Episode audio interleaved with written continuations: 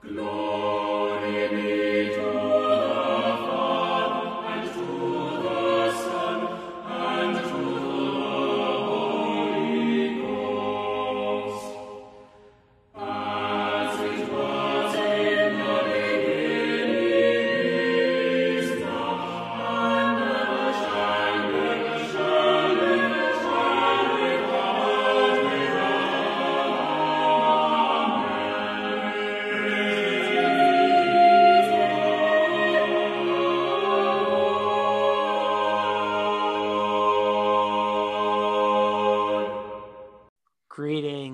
Welcome to Haber Bros, a podcast for historic, cross centered Christians. We seek to provide ancient answers to a culture that's forgotten the questions. Thank you for listening this week. If you like what you're hearing or enjoy the show, please share it with a friend. Say positive things about us on Twitter and Facebook. If you haven't yet given us a five star review, pause this recording and give us a five star rating. Review us say lovely things about us. I love it when you do that. Follow us on Twitter at, at ClergyLay and join our Facebook discussion group. I'm Kirk Haberman, a church musician, and this is my brother, Chris, a priest. Hey, Chris, how are you? Kirk, I'm great. Do you know that that's becoming a trope? Someone recently commented to me, they love when I ask you how you are, and you say with relish, I'm great. Anyhow, tell me yeah, how you're great. I, th- that is very self consciously. I know that's my thing. That's why I continue to do it. Why am I great? Um, I don't know. Uh, we're here at midsummer. Um, there's a lot of exciting things to look forward to. Um, it's it's just been a really good summer here in South Dakota. That is great. I uh, um, Isaac is doing swimming lessons and he is thriving. It's fun to see him him uh, improve a little bit each time, and so um, I guess I'm basking in the glow of that. bask, bask away. No, no, I'm saying I have been basking in the. Glow. I know, I know. But- it's great. but I cut you off. You didn't cut me off. I was going to say say something. I was going to say. I was going to tell you that if you're enjoying summer, you've got more coming. I uh, I saw like a 30 second video on the Weather Channel, which obviously makes it true and foreordained before the foundations of the earth were laid. That um, the Upper Midwest will have a warmer than typical autumn. Ooh, We will not in the mid That- Atlantic that is- region, but that is welcome. Uh, the fall is falls, autumn is my favorite season. Um, it's beautiful. I, I love it. It it um, we have ni- nice, cool and crisp mornings. Uh, but then it warms up. It but it cools off by the evening. Um, uh, and and usually um, there are you know by October uh, there are no bugs or fewer bugs, and um, so it's just a fantastic season. Where the summers can be pretty oppressive. Um, it was I don't know if I told the story on the podcast or not, but like there was a Sunday recently where uh, it was like 5 p.m. Meg goes and sits out back um, in the shade, and she's like, "Hey, you should come out here." And I'm just like in my mind thinking, "I don't want to go outside. It sucks. Like it's it's hot." Um, and we went outside, and it was like, "Wow, this is actually quite pleasant." Um, you know, it's a, a surprise that being outdoors was actually pleasant. yeah. So- We had a low of 52 degrees last night. And in anticipation of that, I did the thing that I love to do, but rarely get to do in the summer, which is open up at night. Um, when we grew up in northern Minnesota, Christopher, you and I, we love it was great opening up because Oh, yeah. it would routinely get down into the 50s Yeah. um, on summer evenings. Yep. Um, and it got down into the low 50s. And so um, about 7:30 last night, I set up the tent in the backyard, which is the Oh, first cool. time I set up the tent. And uh, do you remember from last year what happened to our tent? no. Our otherwise highly intelligent dog Iris Oh, did a right. very dog thing um, and panicked and leapt in a beautiful, elegant mathematical parabola through the side wall. it just ripped the tent open. And uh, so we had ordered tent tape, which is a thing. And it sat on our shelf beside our tent in the garage all winter. And so I taped it.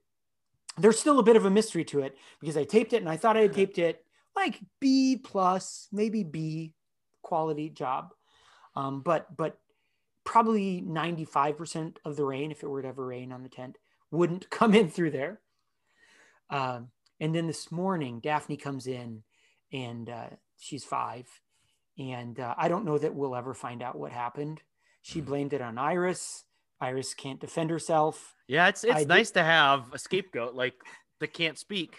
but the hole was ripped back open. Mm. So so I tried to retape it, but you know, once you use that tape once and it's and it's ripped off and it's retaped, it's it's never quite as good.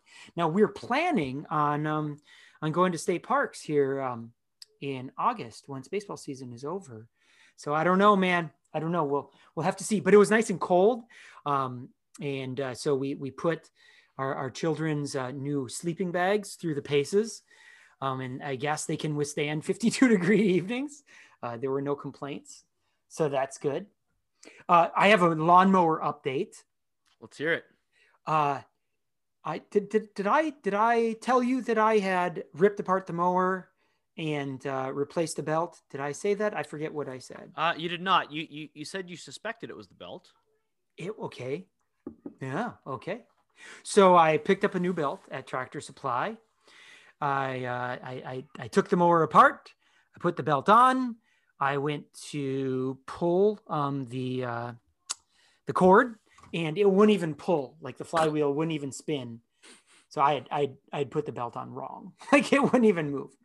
So, but round two, I rip it all apart. I have a theory about what I what I did wrong, and my theory was correct. There was uh, there there there was one um, one bolt that I put in the wrong spot, and I put in the right spot, and it powered up. And uh, if if you could see right now, my front lawn, it it has nice, lovely, elegant geometric patterns in the way I like it. So it looks great. Um, the Facebook Marketplace mower is is up and running. And get this, I set my old mower, the one that had the engine that blew up, I set it out on my street corner, and uh, a FedEx driver came by and yelled at me. No, I'm kidding. I was I was gonna I was gonna say we haven't. It's been. I was gonna been- say that. It's yeah. been too long since we've had uh, some good FedEx driver talk here, so I'll have to have to come up with some FedEx driver talk here. Um, here, let me. let me- So this is what actually happened.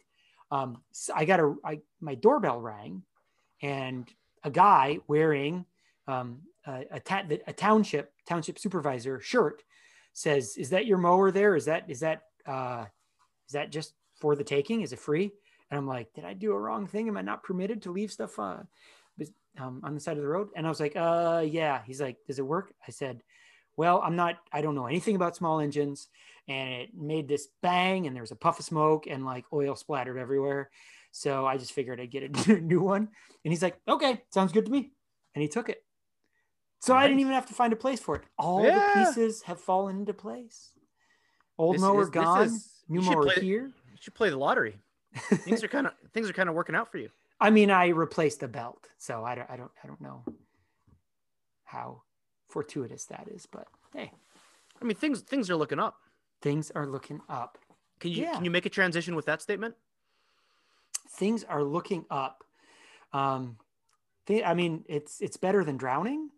I don't know that that's a transition. Much like the disciples looked up and saw Jesus walking on water. Most excellent. Música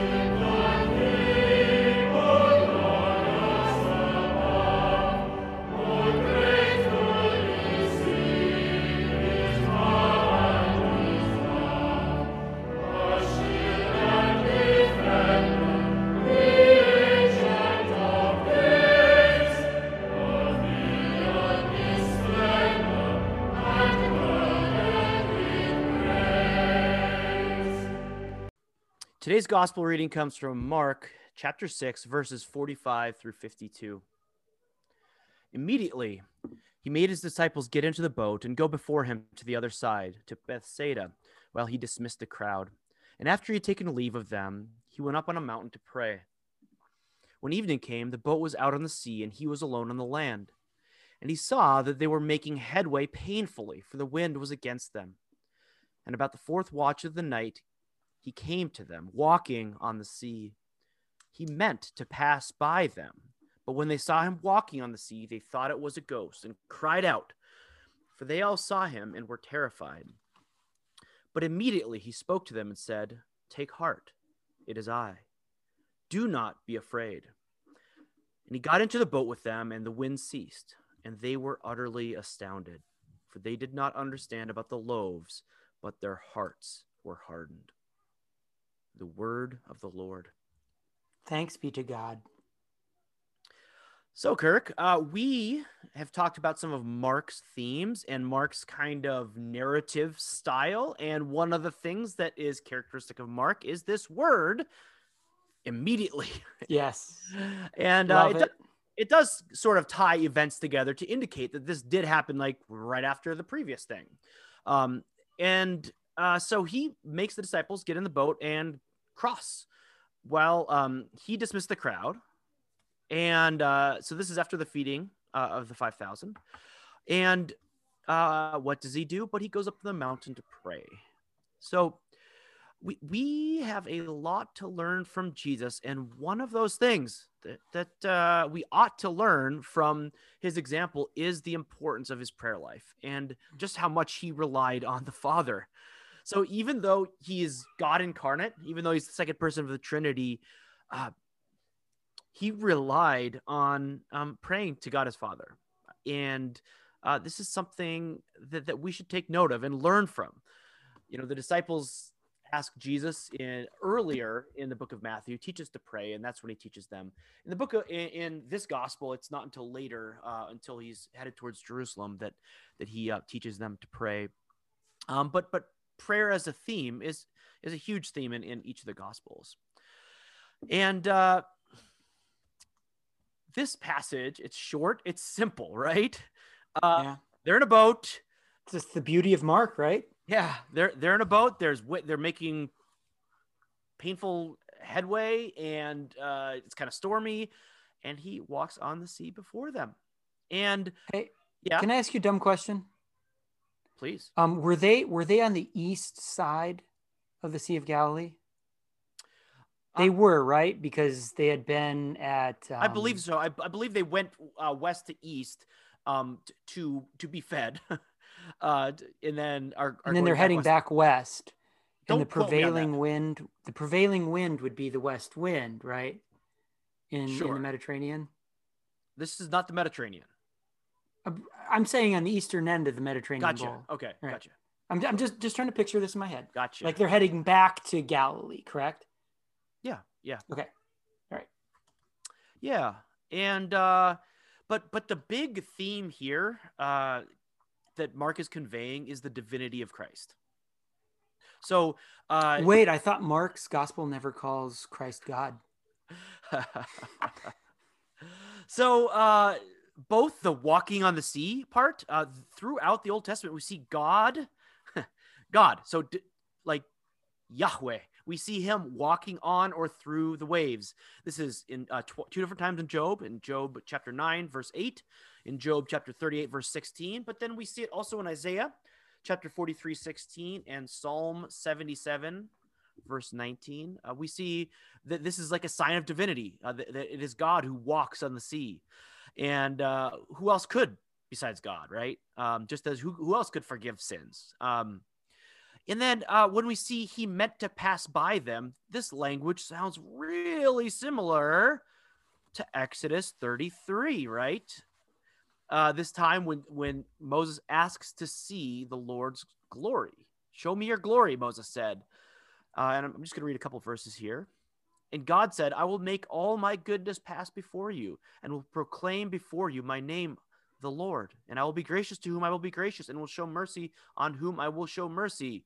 But he said, You cannot see my face, for man shall not see me and live. And the Lord said, Behold, there is a place by me where you shall stand on the rock. And while my glory passes by, I will put you in the cleft of the rock and will cover you with my hand until I have passed by. Then I will take away my hand, and you shall see my back, but my face shall not be seen. So th- this brings to mind this um, passing by uh, of when God passed by uh, Moses. And then, what is the name that God told Moses? He said, I am, right? And so in mm. the book mm. of John, we have these series of I am statements. Uh, and uh, Mark doesn't necessarily have those. the series of them. However, uh, I don't like this translation in, in verse 50 where it says, It is I. Hmm. The Greek words that Jesus uses are the same ones he uses in John.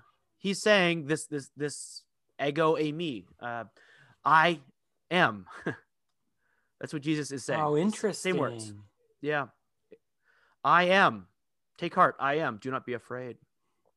And then, of course, when he gets in the boat, the wind ceases. And so it's, it's just much like him uh, falling asleep in the boat and, and commanding the, the, the wind and the waves. Um, he's able to calm this again. And uh, and yet uh, another theme here is is the disciples not understanding. yeah, they just witnessed him multiplying loaves and fish, um, but they did not understand, for their hearts were hardened.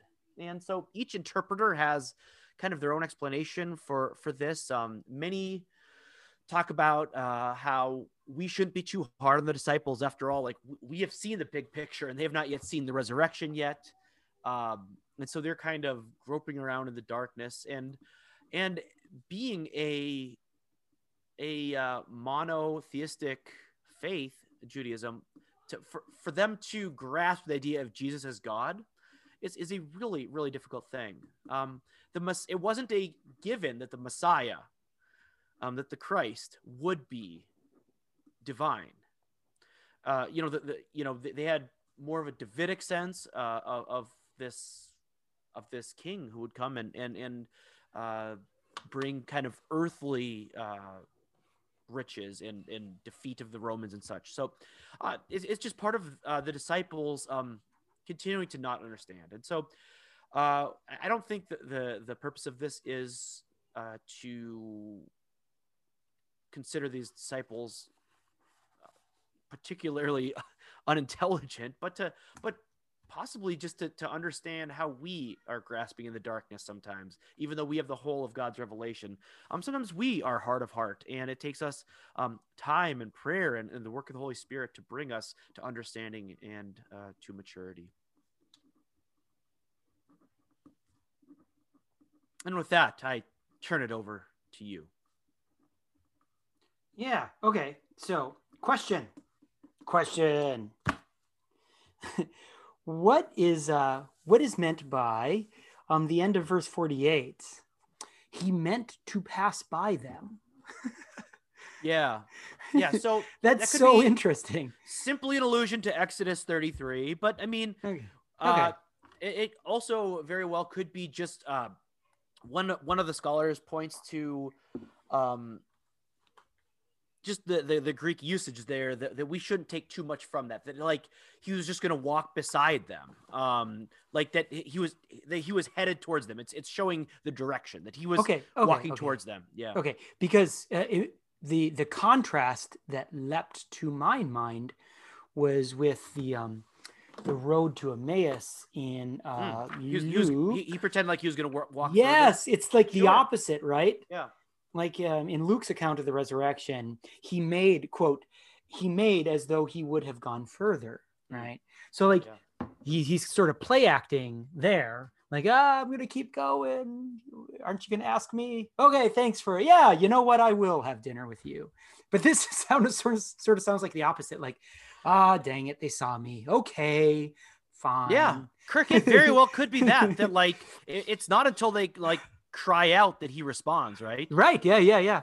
And that's just that's just really interesting and that um i mean if if if that sense of it is correct it um it would sort of fit in with one of the theories that i've seen of of mark's account is um jesus as the um the action hero right? Like he's a man with a plan. He's going somewhere right?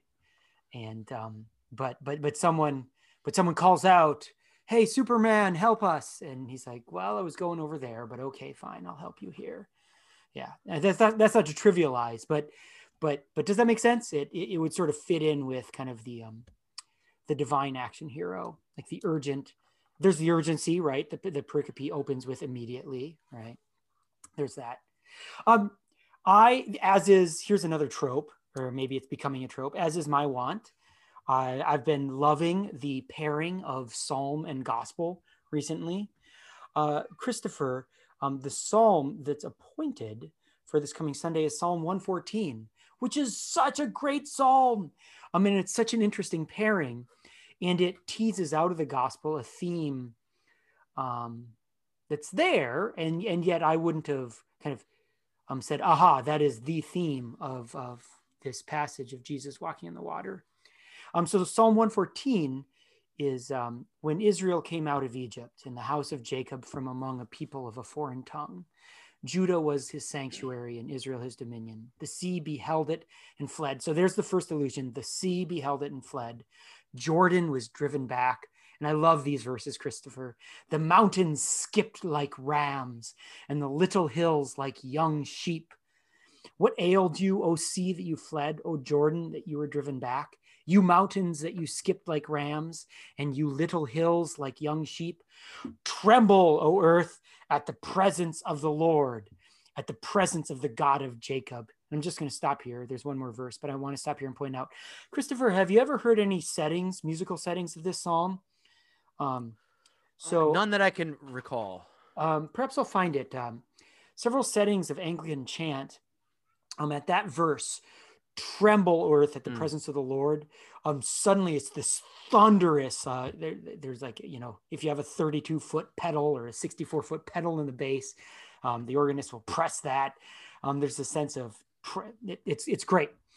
Um, and then verse 8 who turned the hard rock into a pool of water and the flint stone into a spring springing well? That's a, um, a reference to the waters of meribah in exodus. Um, but what's the theme here Christopher, the theme, it's not just superficially like, ah, the gospel talks about sea and Psalm 114 talks about sea. To me, it's obvious.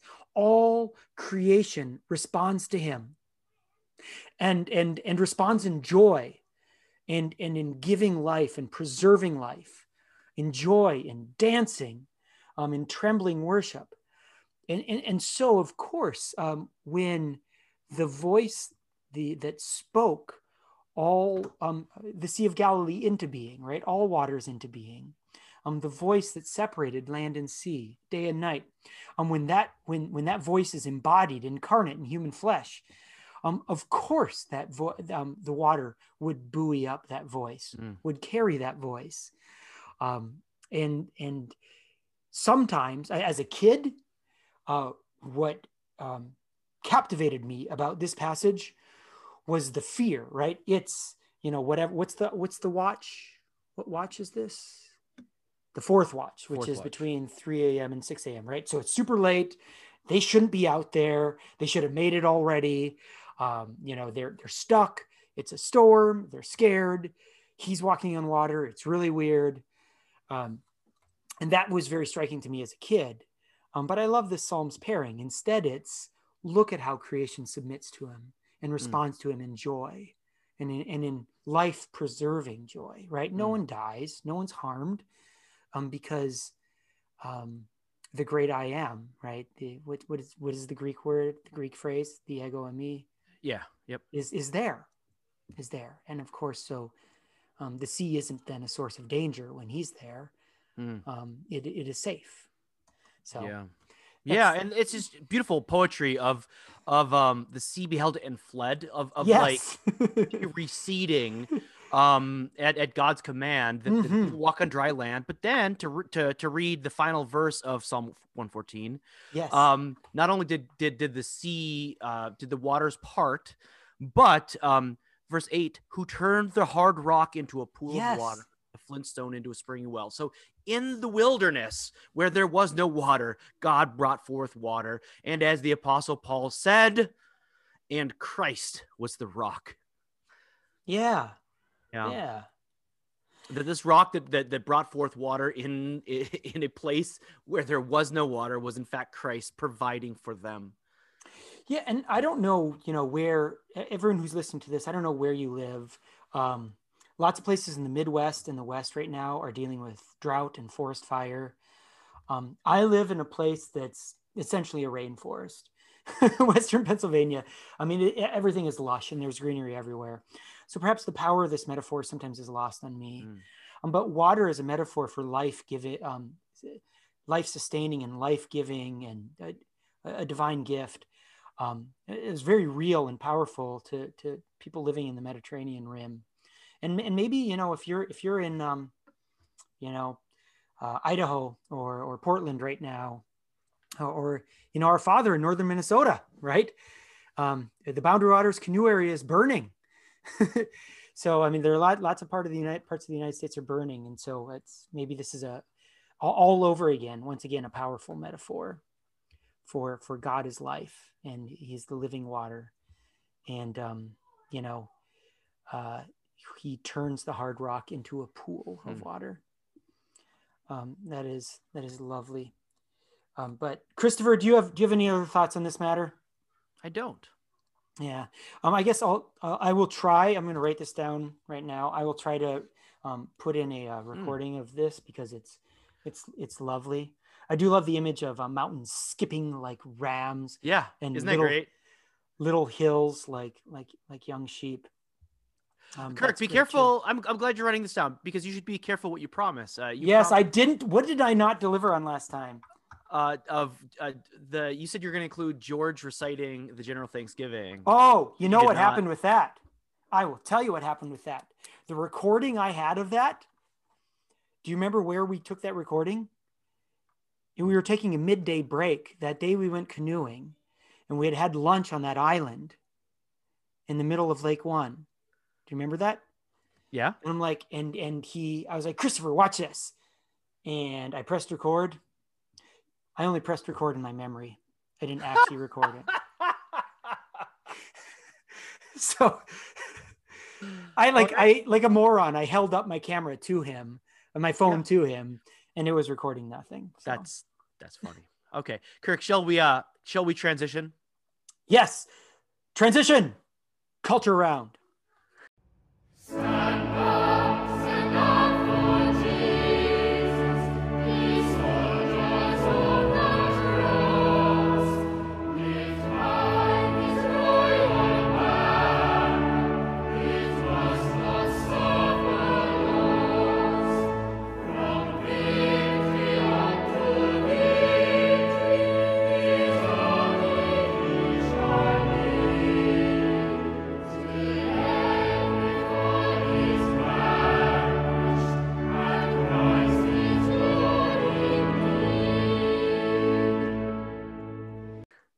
Today's culture topic, uh, we are skipping theology uh, because we want our podcast to be digestible, to not be a three-hour long extravaganza. Uh, so, so we're going to jump straight to culture, and in this culture segment, uh, we will hopefully talk about two uh, fairly new pop culture uh, offerings that are available to you. And the first is the new Marvel sorry, new MCU, Marvel Cinematic Universe entry, the latest one, Black Widow.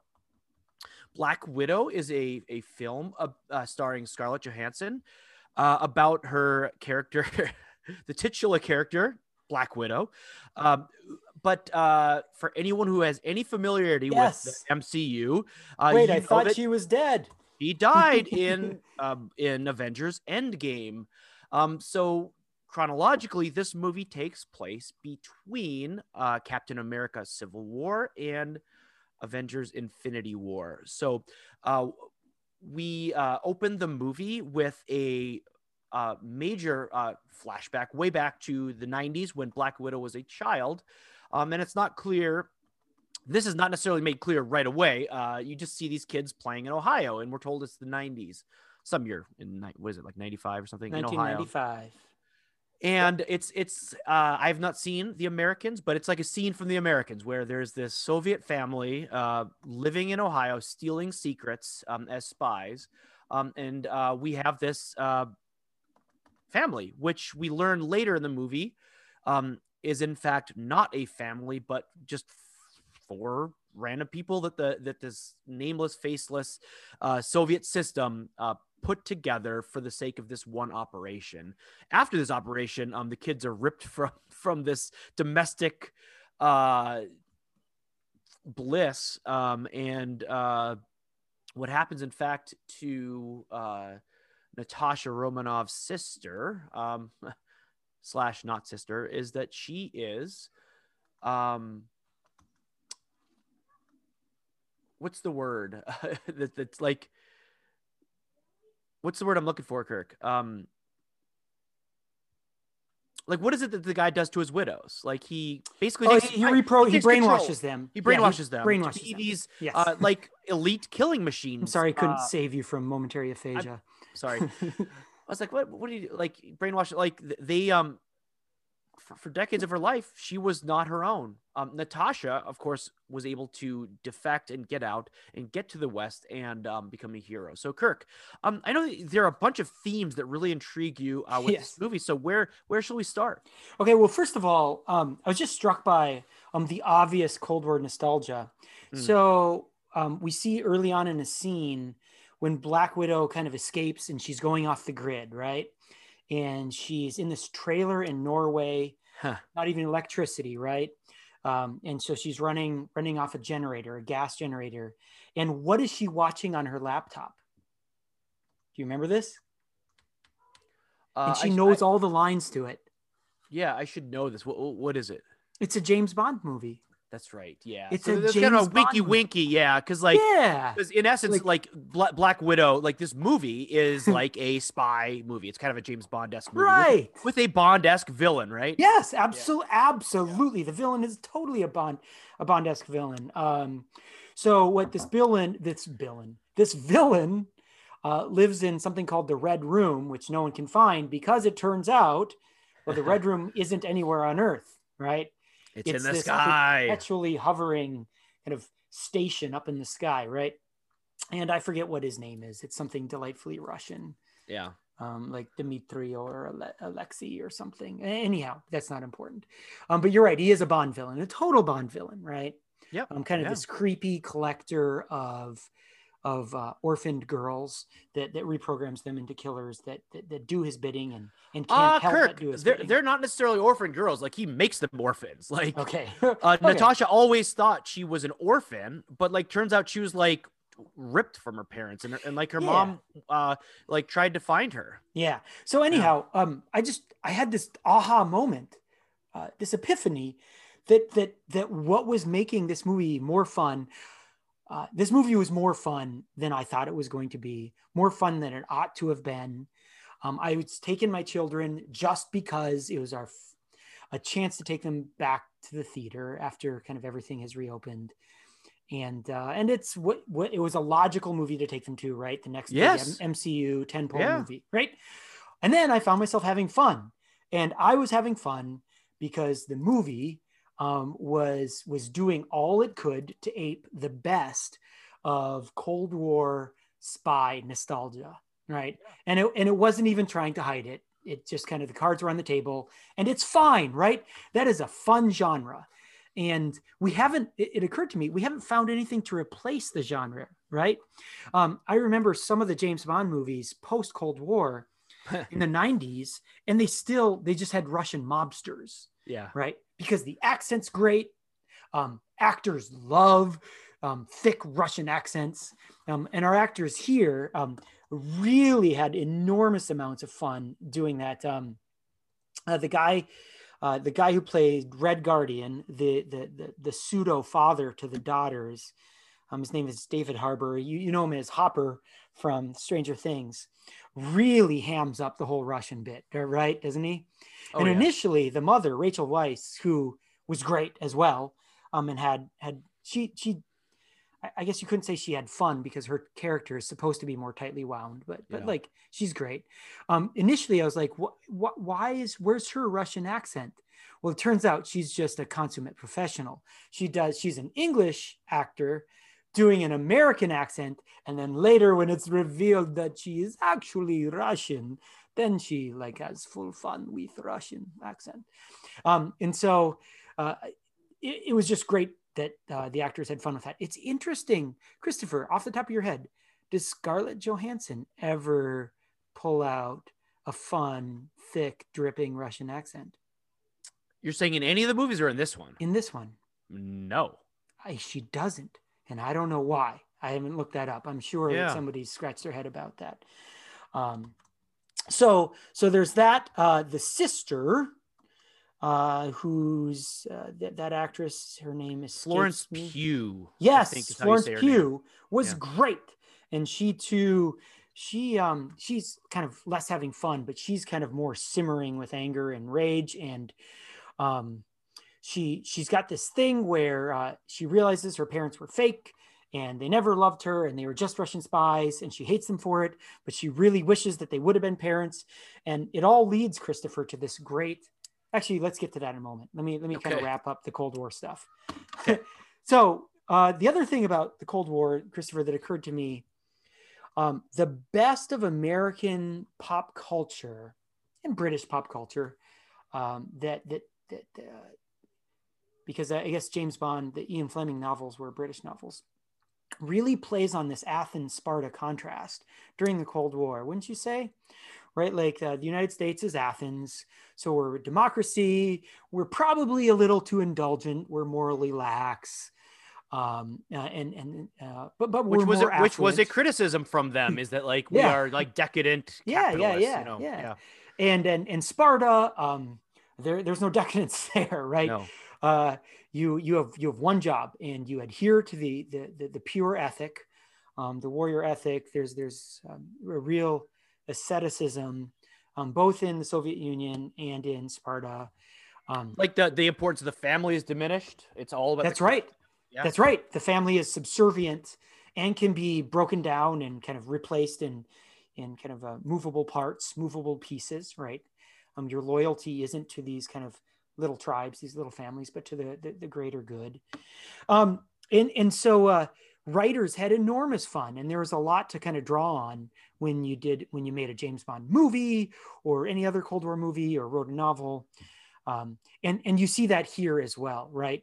So, um, and this is where I think we can talk about kind of the family stuff. Uh, the family in Ohio turns out to be a total sham and a Western indulgence, right? Like only lax Westerners indulge mm. in sentimentality. Yeah. And um, kind of, you know, familial love and all that sappy stuff, right? um, they even have a lovely kind of iconic Norman Rockwell family dinner at the very beginning yeah. that gets broken up immediately. And um, Black Widow, uh, the uh, I forget her, uh, her, her Natasha. You can you you watch it on um, the the girl Natasha's face, and she she can tell that this isn't going to last and and there's just grief and resentment intermingled on her face as it's about to get broken up. And and they have to leave because they got a spy thing they got to do and they yeah. abandon their home right? Um, and that really kind of sets up the contrast right? We see later there's a reunion once the the, the adult daughters natasha and Yelena uh, uh, scarlett johansson and Pugh, Florence, yeah. Florence Pugh, um, they get together with Rachel Weisz and David Harbour, and they they it's there's this kind of odd symmetry. now that they're all adults, they're reenacting the initial family dinner, but it's funny and it's tense and everyone hates everyone. And there's this humorous nature, right? Christopher, the the mother and the father, Rachel Weisz and David Harbour, are actually treating it like a family reunion. They're like, mm. "Hey, how you been?" As like their mouth is half full with like potato salad or whatever, or like fried chicken. And the daughters are looking at them in anger and disbelief. Like, don't pretend like we're just picking up where we left off. like we were little girls when you left us. Yeah. And by that point, like the American accents are gone. So like it's comical because they're in thick Russian accents. And uh, and maybe this is a well, I'll talk about David Harbour in a moment, but um, it's interesting that the writers they they have fun with this, but there's a real theme there, which is like the natural human yearning for family, right? Mm. For yeah. uh, for a real mother and a real father, for sisterhood. Um, and there is there is a real moment of sisterhood at the end that's I think well earned and heartfelt. Um, on the ground after after the crash, right? There's there's a full on embrace, like a tearful embrace. The camera zooms in on maybe one or both of their tears kind of flowing down their cheeks. And you can see kind of the muscles like they're, they're it's like the embrace is very firm. Their arms mm-hmm. are clenched. I thought that was really well earned didn't you? Because yeah. um i mean we see early on the sisters are fighting and it's sort of an alliance of convenience. They like they have somewhat overlapping goals right? But in the end they both realize that um they, they, they wanted a sister. They wanted it to be real. Right. So I thought that was great. Um, but also the fatherhood stuff is just hilarious, right? So David Harbour um, n- never wanted, like he hated that he was assigned quote daughters unquote, right? Mm. Mm. and they were just an inconvenience, and he had to play dad instead of getting to be Red Guardian, which is this comic ersatz Soviet counter to Captain America, right? Yeah. Like even the suit sort of looks like Captain America, the hat, all that stuff, and he has the same powers, right? Like presumably he's he's been given the same injections. Yeah. So He's except super now, soldier, super strong. yeah, he's a super soldier, right? Except now, like just before that that family dinner, right? He's uh he there's this comical scene where he's trying to fit into his old suit, and like Yeah. the uh, the reminiscent mother- of The Incredibles, right? yeah, yeah, Yeah. and the mother and the daughter are sitting in the dining room and they can hear him like grunting and like struggling and leather stretching right as he's trying to fit into the suit um and and he comes out but like every time the daughters think he's going to say something about missing them he he says something t- completely narcissistic and self-centered right Mm. like at one point he asks them um so was uh steve you know was he like all jealous of me and doesn't it, like she like punch him like this is your question after 20 years Yeah, he has this What does Captain weird America non, say about me? non, non uh, it's like a one-way rivalry. Like he's like Steve, like Captain America's my rival, and Captain America's like, I'm sorry, who are you? right um I'm, I'm trying to think christopher were there any other um kind of humorous examples of um him him sort of sort of appearing to hold out um some sort of fatherly affirmation and it turns out it's not about that at all i'm, I'm trying to think i Uh, none that I can recall. I um, that's certainly a theme, but I I can't. Oh, okay, okay. Do you remember um, at the at the table, uh, Natasha says something like, "Here's what's going to happen," and um, Melina, Rachel Weisz's character, the mom, says, "Natasha, don't slouch," and she's like, Yes, "I'm not yeah. slouching. You're going to get a back hunch." And then Alexei's like, "Listen to your mother," and she's like, "Oh my god, this up up," he says, and Natasha's like, "All right, enough, all of you." like this this um play acting of kind of family stuff where you know mom says slouch and this stop slouching and dad says you know listen to your mother and she's like i can't believe we're actually having this conversation. That was great. But my favorite of all of these conversations was uh, florence pugh's character blows up and walks out and says i hate all of you. Like i'm going to my bedroom. And do you remember um Alexei says um wait i will go talk to her. And do you remember the story he tells? No. oh my gosh this is the best. Uh so he he's um he wants that he thinks he's gonna like say something meaningful about fathers right? So he's like my father i have memories of him fishing. Uh, we were on fishing trip in siberia and i i fall we are ice fishing and i fall into river you know frostbite set in fast. So my father he'd take my hands and go bathroom on my hands. and she's like, oh my God, what? He's like, I'm just saying, you know, fathers. And he just trails off. like he doesn't even know how to have like a, like land a plane with a fatherly story that like is folksy and um, sort of makes you feel like you're wanted or loved. It's just like this weird, awkward story about like his dad peeing on his hands. Yeah. Yeah. yeah. So That's it fine, was, yeah. um, I, I guess I would say this in the end, Christopher, and I, I realize I've done all the talking, and I'm sorry about that. Um, I don't even know if the movie was good. Mm. It just was fun in front of a really, really big screen with really loud explosions, and uh, and like in the, uh, uh, at the theaters, like a run of the mill car chase is suddenly really fun. Like that car chase where the tank is chasing them and blows them up and they flip upside down and they slide upside down into the subway. Like that was super fun. That was really creative and cool. So Yeah, Kirk, it was I was determined to see this in the theater because uh listeners may or may not know that that this was available on Disney Plus Yeah. for for a fee. So so this is something you could either watch in the theater or um, at home, and we have done several of those uh, movies uh, at home that that were also released in the theater, and we were just determined to to get back in the theater and to watch it on the big screen to, to feel feel the sound of the big speakers. And uh, Kirk that was fantastic to to just Oh, have yeah. that experience be back. And uh, I mean this pandemic's been long and and uh, terrible in, in so many ways.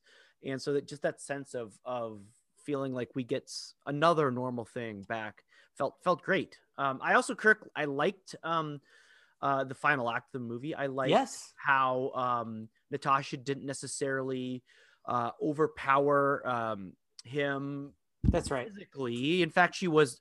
Um, we're, we're we're obviously giving some spoilers, but to avoid giving all the spoilers, like um, she was kept from physically harming him, and his name was D- Dreykov, uh, kind of like kind of generic Russian Right. sounding name, Um, she was kept from harming him, but so she had to use her wits to kind of trick him into revealing um, the plan and like and all the stuff that that, that she was able to use by uh, using her intelligence to thwart him um, to uh, shut down the, the widows program and free these widows from uh, his mind control. So I thought that was that was uh, well done. Hey, what do you think of um? Are are you generally a fan, or do you uh, frown on um when writers break the fourth wall? Do you know the Do you know the trope that I'm talking about here? I know what breaking the fourth wall is. Which wh- when did this happen in the in the movie? Okay, I, I can't remember it. No, um, Oh, are you talking about like uh Florence Pugh like making fun of her Yes. the hair flip? making fun of her landing and her hair Yeah. flip. Yeah, yeah. I They didn't Yeah. overdo it. They only No. like they went went to that well twice. So I thought that was and then funny. and then later, yeah, she does it. And why you like, "Ew." always do this thing when you land and then you flip your hair? Yeah, that was good. That was good. Which- yeah, this is a little wink. I like it. Yeah, not too much. I mean, yeah. Yeah. So Kirk, um, shall we uh move on to our, our next culture topic, or are we? Do, do we have time? Yeah. Oh, definitely, definitely. We can do it. Let's. Should we take a trip to Pennsylvania? Let's let's take a trip to Pennsylvania. That was a terrible accent. Um, but Kirk, we should have your wife on the show to do this one. Yes. Yeah. The first time they said Wooder on the show, I was like, Meg. yes. Yeah. Speaking of fun with accents, they had fun with the with this one. Oh, Go they ahead. for sure did. Yeah. Um, it's for anyone who doesn't know, my, my wife is from uh, Lancaster, Pennsylvania, uh, which is near where where uh, the um, Mare of Easttown uh, takes place. So we're going to talk today about Mare of Easttown, uh, a an HBO series that debuted uh, this April um, and concluded at the, at the end of May. Um, it's just a limited series, just one season, seven episodes. Um, and it's sca- uh, it it um, it stars Kate Winslet as this character, Mare um uh short for is it marianne or something? Is that her name? Are we ever told? at one point they th- her mother calls her by her full name and uh i don't remember. Uh it was like marianne or something like that. So um she is a a uh, homicide detective in uh i looked in the wikipedia and it calls it a suburb of of philadelphia i sensed it was more like allentown area like I that's where I was picturing it, just by all the kind of iconic shots of like bridges and row houses and stuff. yeah But We it went up to is um poconos it's actually uh the filming of it was in a suburb about five miles okay um southeast because there were uh, on the delaware and you can christopher do you remember there are a bunch of shots along the delaware river as Mhm. well Yep, and you see, So- yeah, kind of these older older bridges, and Yep. and uh, I mean, there are uh, series that you see or books that you read of kind of a town that um, you know, Rust Belt town or whatever that's seen better days, um, where everyone just feels a little bit cursed, Yeah. and that's that's kind of like Easttown. Is that um, Mare's uh, kind of the the uh, she kind of peaked in high school when she hit Yep. she hit the the, the winning shot uh, to to win the state championship uh, 25 years ago, and um, they still remember her for that. Uh, and um, that's like the only good thing that's ever happened in town is that when they won that championship 25 years ago. Uh, and, and she's a detective who has kind of this cloud um, over her because uh, wasn't one of her her friends from the basketball team uh, her daughter um, was abducted, uh, w- Yep. disappeared, and and a Mare was unable to solve that case. and that dog Um, and that that that friend has cancer Mm. and then comes to hate Mare and resent Mare and raise, raise a huge public stink asking Right. for like Mare's incompetence to be well accounted for Yeah. Yeah. Yeah. So a, a very difficult thing. Uh, like a friend who's like going after your job out of her grief at losing. then there's another um, friend on that basketball team whose brother is a heroin addict who's constantly Mm. stealing from everyone right the friend from Mare from everyone Yeah, and so we'll we'll probably get into spoilers here. So if you want to watch the show, which we would recommend, um, uh, just yeah, hit pause because because uh, we're we're gonna get into to spoilers as we discover more about Mare as the series goes on.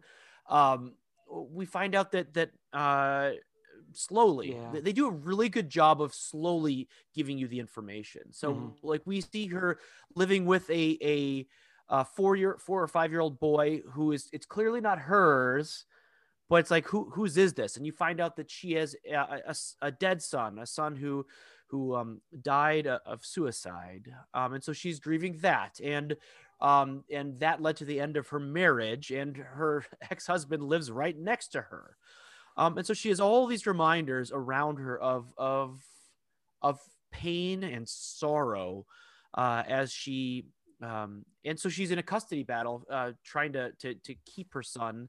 Um she's the custody battle is is with the mother of the son who is is uh, an addict. So it's um there's a lot of pain in her life. Yep. And and um, Kate Winslet, who plays Mare of Easttown, uh, she does a great job of just looking world weary. Um, she's yeah. cynical. Um, she speaks kind of in short, snappish sentences. um, cynical, sarcastic. She's constantly turning her back when she's outside, turning her back on people and furtively puffing on a um, what's that called? vape vape yep put like Yeah. furtively vaping it's kind of like her vice. Um there's a lot of lot like the these families are all these families are kind of like heavy drinking working class families. A lot of empty Yuengling bottles lying around which if you're uh, if you've ever spent time in pennsylvania that that makes you feel right at home there. Um but we the core the core story is um there are a couple of unsolved cases that are that are haunting her um, and maybe kind of dogging her reputation a little bit. And um, and and it it they're they're they're these what teenage girls. First one then two then three then four as we go through the episodes. And uh, and and and we begin to wonder whether there's a pattern right? Yeah. Um, and and you get the sense that Mare was always pretty good at what she's uh, pretty good for a kind of a suburban investigator, Mhm. and um, and and suddenly she's not, and that's frustrating to her as well. Um, uh, one of the things that I loved about this is um, it's not an action. Uh, I, I love. I mean, Right. we just talked about an action movie in Black Widow. Um, like early on, she sprains her ankle. yeah and like in several chase scenes like like a 45 year old woman with a sprained ankle like is limping after people and struggling to like jump over a fence and so that's not what this is. This isn't kind of a you know an hbo action series. This isn't game of thrones. Um, this is kind of very very much gritty realism. Um, but instead of that what you see is the thick web of relationships that exists in small town america. Even Christopher, despite kind of the the ru- living in the ruins of the sexual revolution, right? Like most of these families um, are riven by divorce, remarriage, Mm. teenage pregnancy, out of wedlock births, um, and yet they um, they they cling to each other. You you do see this tense web, and it's that web that makes it so fascinating, right? Um, I mean. Uh, five episodes in christopher there were half a dozen people that were that, that could plausibly have done it right because everyone's got secrets um, you find right and and that smacks me as as very real and also uh, to kind of tie this together with a theme of, uh, of black widow right? The yearning for family. Um, there is a yearning for family. These people need each other um, in the in their brokenness in kind of working class america where there is drug addiction broken families custody battles um, heartache, all this stuff, um, you still see a desire for family, both both biological family and in tight knit community. Um, there's also a a, a, um, a, a overtly Christian aspect to this movie. I don't know that there any of these writers are Christian, but mm. one of the um, suspects is a deacon at the local Catholic church, and that Catholic church ends up playing kind of a, an important role um, in in the show. Do you want to say anything about that? No. What did you have? To, what did you have to, to, to say? Oh, it's just interesting. Um, so Hollywood likes to make hay out of the sex abuse sure. yeah. um, crises, and this is just a minor spoiler, but that's not what this um, show ends up being about. It's not.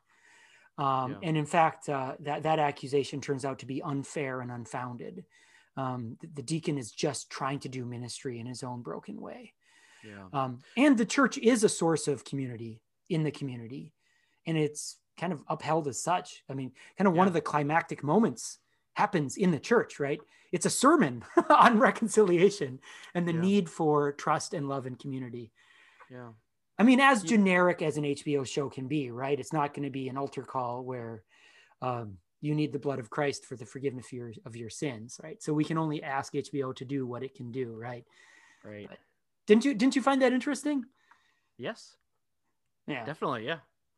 And like all good mysteries, um, like they they don't uh, I mean, there. I think it's bad mysteries that only cast suspicion on a few people and right. are, and also um, manipulate their viewers into feeling really good about themselves for like, okay, they're like two possible people, and like we're giving right. you so many breadcrumbs that you feel really pleased with yourself for figuring it out.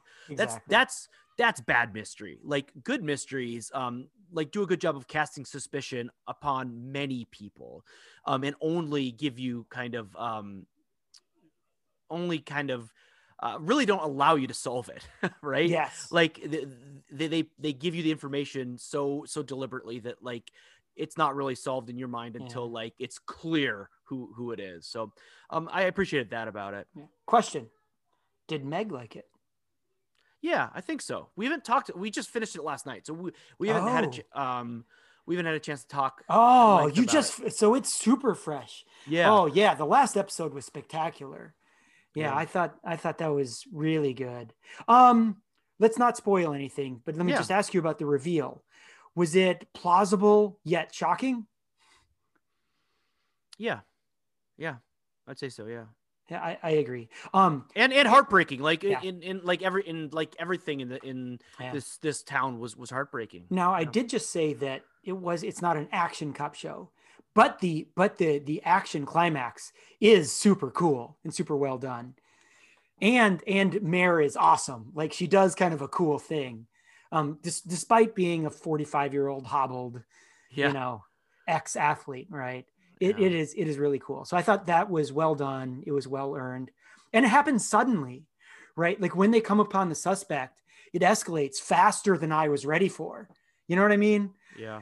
Um so I, I wasn't ready for that. And that i thought that was well done by the writers and and just well produced in the, in that regard. And um, Mare, Mare is like clearly haunted by a lot of things, but she isn't like this horrible anti-hero, you know, like who's who's just like yeah, like who has so many kind of uh not it's not that she has any she doesn't have any skeletons in the closet but like so so often we have these anti-heroes who are just like kind of jerks and th- yeah. you know all these things like where she's she's trying her best. There is a bit of um uh, i guess a western trope where at some point a trope in westerns is um in order to secure justice sometimes you got to break the law. Right right. Right? And and there's a bit of that right? Like she does a thing there, I, I think there's a, like several episodes in a row where she's been told like back off, you're done, um, you you need to take a leave of absence, and um, and it takes enormous courage to do what she did, which is, and it's probably foolhardy, right? It just turns out to have paid off. She's like, you know yeah. what, forget that, like, yeah, um, my, you know, what's the point of my life if I can't solve these cases? Yeah. Yeah. Uh, and that was I, I thought that was So so everyone uh I know like back in the day to say something is on HBO is to say like oh well I'm never going to get that cuz I don't have cable or this or that but um uh HBO Max is a streaming service that uh, is is you know one of the best. I like it may be the best. It's certainly better than Netflix. So if you're paying for Netflix, cancel it and get HBO Max. what do you think of, about Guy Pearce? I didn't completely understand that character. The love Yeah. interest, the writer. Yeah, with it, all the praise that we're throwing in. yeah. Yeah, it's it's kind of he's kind of there to I don't know why he's there. And he Yeah. seemed weird and creepy and not real. Like right. he's too good. I don't know. Yes. I agreed. Like yeah. everyone else is just limping along in their life, right? Well, but like, but but that's him as well, Kirk. Is that like, Okay. um, he wrote a good book like 30 years ago or whatever, and like he hasn't done anything significant since, Sort which is like why he's, Guy Pearce, the actor. Oh, boo! I'm sorry. All right, go ahead. which is why he's in Easttown. Like, it, like it, it goes to show that like no one would choose to go to Easttown, but that's like your last stop. Like your star has faded so much that um like the only place you can get a job teaching anymore because you haven't had anything productive in, in your career uh oh yeah, I love that. Man, I, I kind of like I stunk at everything else, so I guess I'm just teaching now. Yeah, so I think that's why he was there. But yeah, he he seemed a little too good of like this this just like selfless guy who's just like super nice to her. and proof that time marches on. When did that happen, Right, Guy Pearce? Right, right. Holy cow! Yes, yeah. He looked like he aged uh, uh 50 years, you know. and like Kate Winslet, which they obviously leaned into that. I, I started Yeah. noticing scenes when she was completely without makeup, like Hmm. intentionally, yeah, and even without like the bare like the bare minimum actor's makeup, you know, for the camera. yeah. Like yeah. they made sure she looked like all of her 45 years, Yeah. which I'm sure she could look good right now. If she Oh, yeah. to, but- Yeah, and and I, I'm sure that she drank a lot of beer in like training. Like she didn't, you know, some people train by going to the gym. I think she like drank a lot of beer to train for for this role. She's like, all right. She, like her agent pitches it her, and she's like, all right, well, how shall I prepare? And the agent's like, well, there's this Pennsylvania brewery. It's called Ye- Jung Lung. You're gonna need to drink a bunch of it to get into character. She's like, okay.